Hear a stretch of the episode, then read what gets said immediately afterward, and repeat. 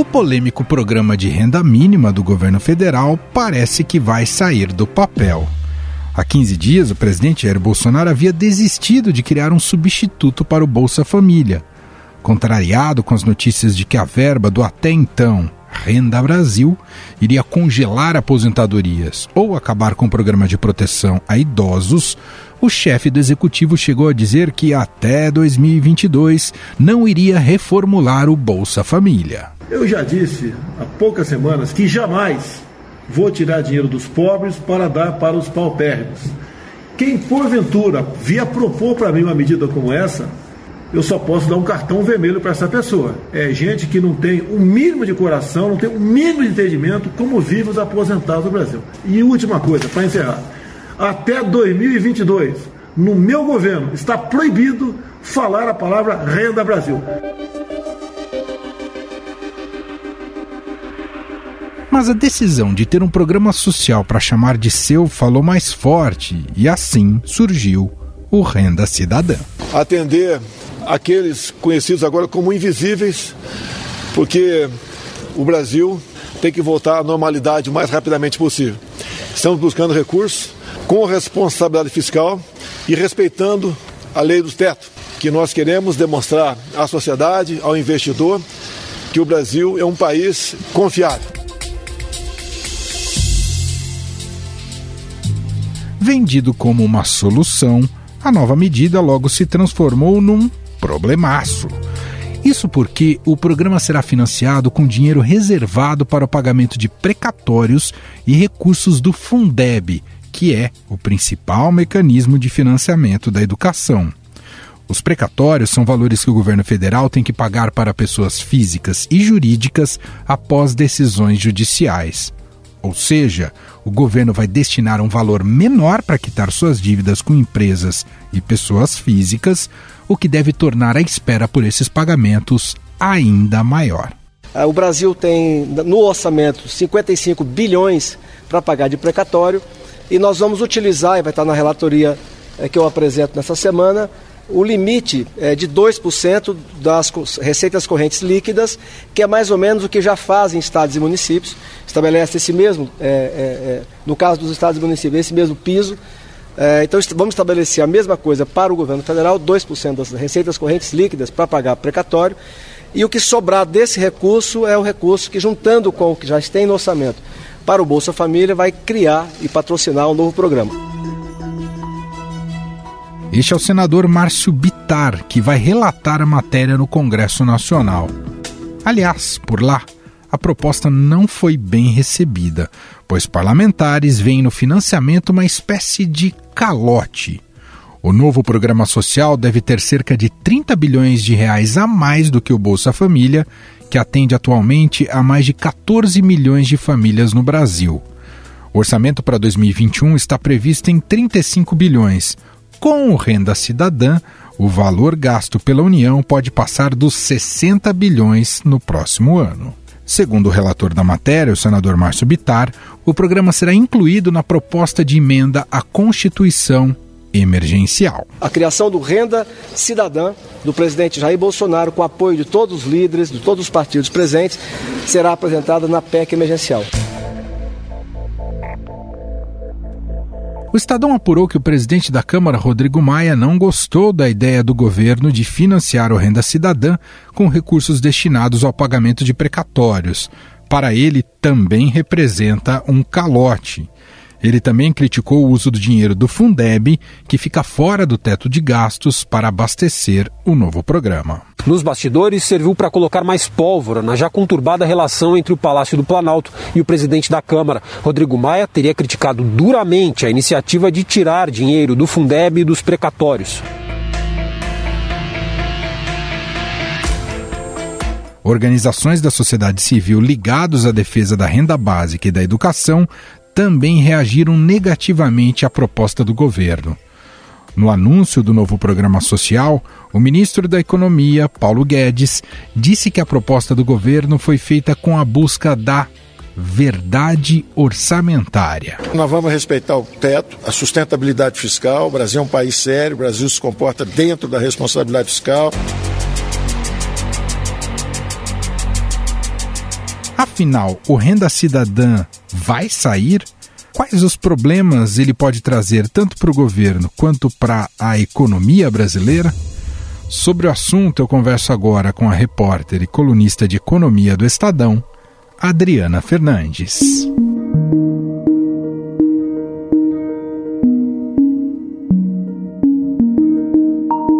Tudo bem, Adriana? Obrigado por nos atender mais uma vez. Tudo bem, Emanuel.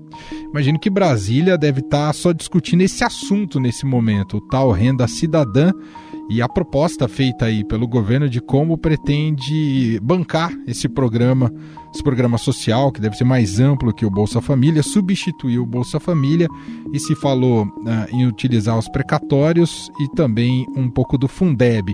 Não caiu muito bem essa receita, né, Adriana? Não, Brasília está fervendo justamente por isso, porque a proposta que o governo Bolsonaro, junto com as lideranças, apresentaram foi ali um meio que um arremedo, né, para dar uma escapadela do teto de gastos, que é a regra que impede o crescimento das despesas acima da inflação. Uma dessas escapadelas é justamente usar recursos do Fundeb, que é o fundo de renda básica, que foi recentemente renovado numa votação estrondosa, né, tanto na Câmara quanto no Senado, foi prorrogado com o governo garantindo mais recursos, só que tem um pequeno detalhe, Emanuel, ele fica justamente fora do teto. O governo propôs isso e propôs também adiar pagamentos de precatório, que são sentenças judiciais que o Estado, que o governo perdeu. Só em 2021, no ano que vem, a expectativa é de um pagamento de 55 bilhões de reais desses precatórios. É muito dinheiro, o governo quer diminuir a necessidade de pagar, empurrando essa dívida mais para frente, o que foi considerado uma pedalada fiscal por muitos críticos, e agora o governo está nessa enrascada para resolver, para buscar esses recursos para o tão sonhado programa social.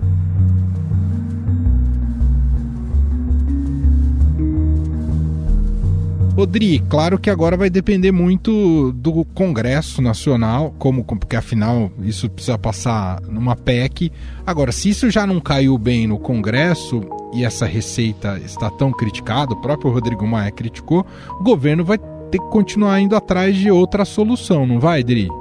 Exatamente, é por isso que o presidente Bolsonaro ele chegou e falou apresentem soluções. O problema é que justamente ele cancelou várias propostas que estavam sendo apresentadas, com mudanças em, em programas sociais, como é o caso do abono salarial, que é um programa é, que é considerado que precisa de ajustes, né, para foca, mais focalizado e outros e outros programas ineficientes. O próprio presidente disse não a tudo isso e agora está encontrando dificuldade de emplacar a situação é, no caso dos precatórios, pode ajudar é, estados também que também querem é, diminuir é, o pagamento com precatórios. Eles já usavam esse limite de 2% que foi questionado é, na, pelo Supremo Tribunal, considerado inconstitucional, e uma nova PEC pode dar aí um alívio para eles novamente.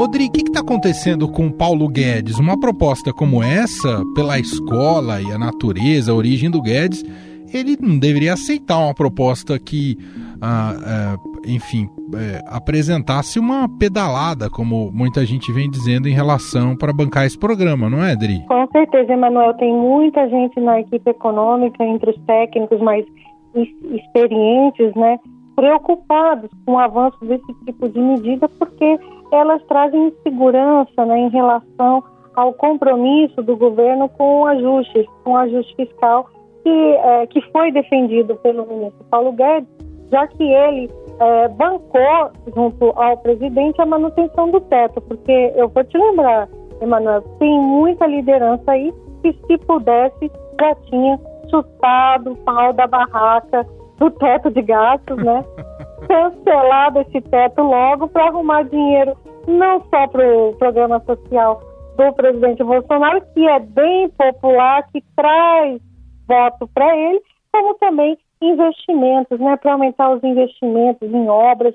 É, você, vê que o próprio ministro do Desenvolvimento Regional, Rogério Marinho, brigou muito com Paulo Guedes para arrumar mais investimentos e ficaram amarrados por conta do teto. E agora a gente vê, vê aí uma saída não muito é, fiscalista, né, um, um drible aí com, com as regras fiscais. Tanto que eu, eu vou te lembrar que o ministro do Tribunal de Contas da União, Bruno Dantas, ele chegou a dizer que se fosse para fazer essa tergiversar, né, assim, sobre é, esse tipo de manobra, era melhor, é, porque ele questiona por que não assumir com clareza a mudança do teto de gastos. Uhum.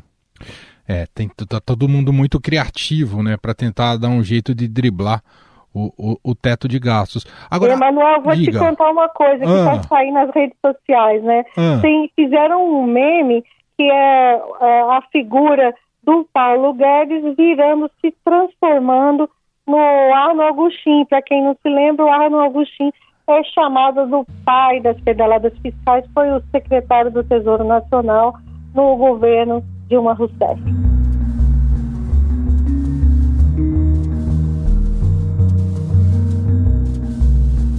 E no fundo a gente está falando de uma coisa aqui, né, dele que não tem, não tem jeito, né? Ou você aumenta a receita do governo ou você corta a despesa.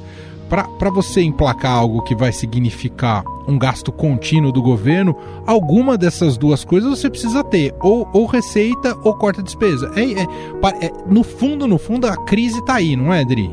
Sim, tem, eu te digo uma coisa, Emanuel, tem um problema adicional, é porque é, muita gente não entendeu, e isso inclui inclusive parlamentares que aprovaram o teto de gastos, é que não basta, o teto ele não basta você chegar lá, aumentar a arrecadação, conseguir é, vender um monte de coisa, é, vender imóveis, entrar dinheiro no caixa do governo, porque o teto ele, ele é o limite para o lado das despesas, né? Então, mesmo que as receitas aumentem, o limite ali do teto vai continuar. Esse é o impasse, porque mesmo se a economia melhorar, a arrecadação aumentar, um cenário, diga-se lá, é bem difícil no momento, porque ainda tem muitas incertezas econômicas, isso é, não basta, não basta ter aumento de arrecadação, é preciso é, diminuir a tesoura, a, diminuir o, as despesas e passar a tesoura.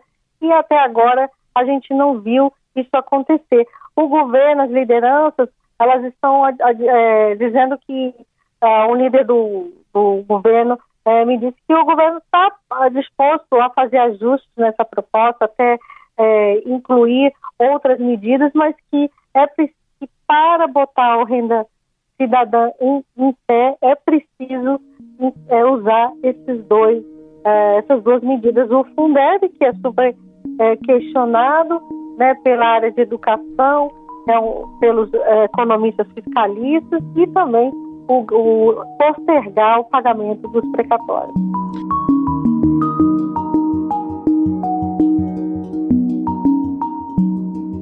Odri, isso indica que, num horizonte próximo, o Brasil vai conviver com uma crise bastante severa. Eu digo isso porque agora ainda tem o auxílio emergencial, mas caiu já pela metade, e o número de desempregados no Brasil está numa taxa elevadíssima. Então está endereçado uma crise para logo aqui no país, não é, Adri?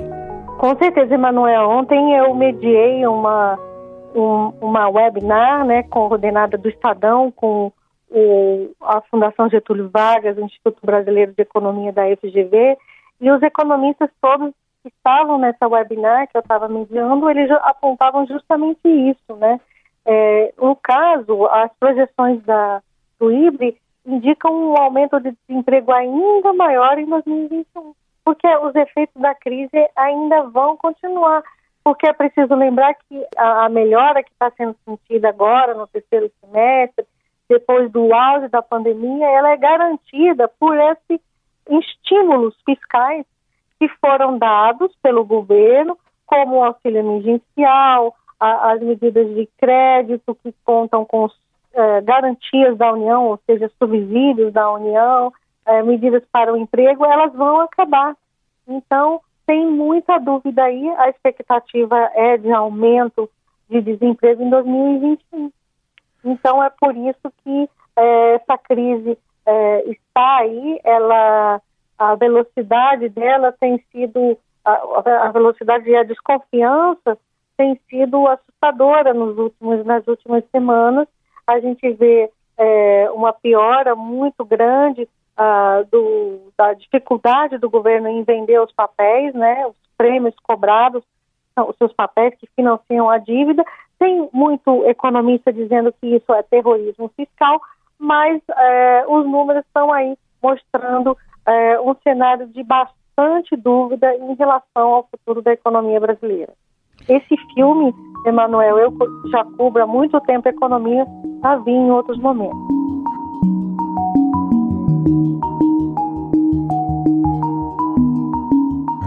Então é um indicativo nada positivo aqui para a gente. Odri, só para fechar, O derretimento e o enfraquecimento político do Paulo Guedes segue a toda? Olha, ele está se sustentando aí, está apoiando essa guinada, né, do presidente para medidas populares, né, mas com certeza tem aliados políticos do presidente e mesmo ministros palacianos que estão aí aguardando um desgaste maior e, e preferindo que, gritando, né, é uma palavra muito comum aqui em Brasília, gritando o ministro, ele está resistindo, né, ele está resistindo, mas fazendo concessões à sua agenda. Ele, tem, ele sempre diz, ele tem repetido muito isso, que depois da pandemia vai voltar aos trilhos da sua estratégia de política econômica que foi desenhada lá atrás. Mas ele está com dificuldade, ele está com um pé numa canoa e em outra, né? Se equilibrando entre a vontade do presidente e a sua agenda de medidas que são com certeza diferentes disso aí que a gente está vendo. Muito bem, nós ouvimos Adriana Fernandes, repórter, colunista do Estadão, contando um pouco para a gente dos bastidores e dos temas que cercam a criação desse renda cidadã, das críticas e também do que podemos esperar uh, da negociação, tanto com o governo como, como um congresso, para esse programa social aí do presidente Jair Bolsonaro. Muito obrigado, viu, Dri? Obrigado.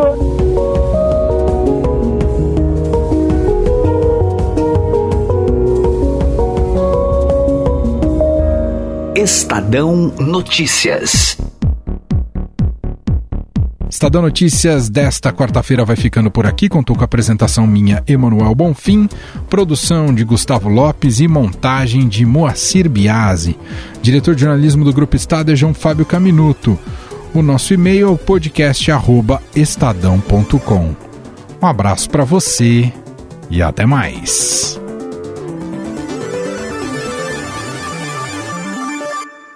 Estadão Notícias.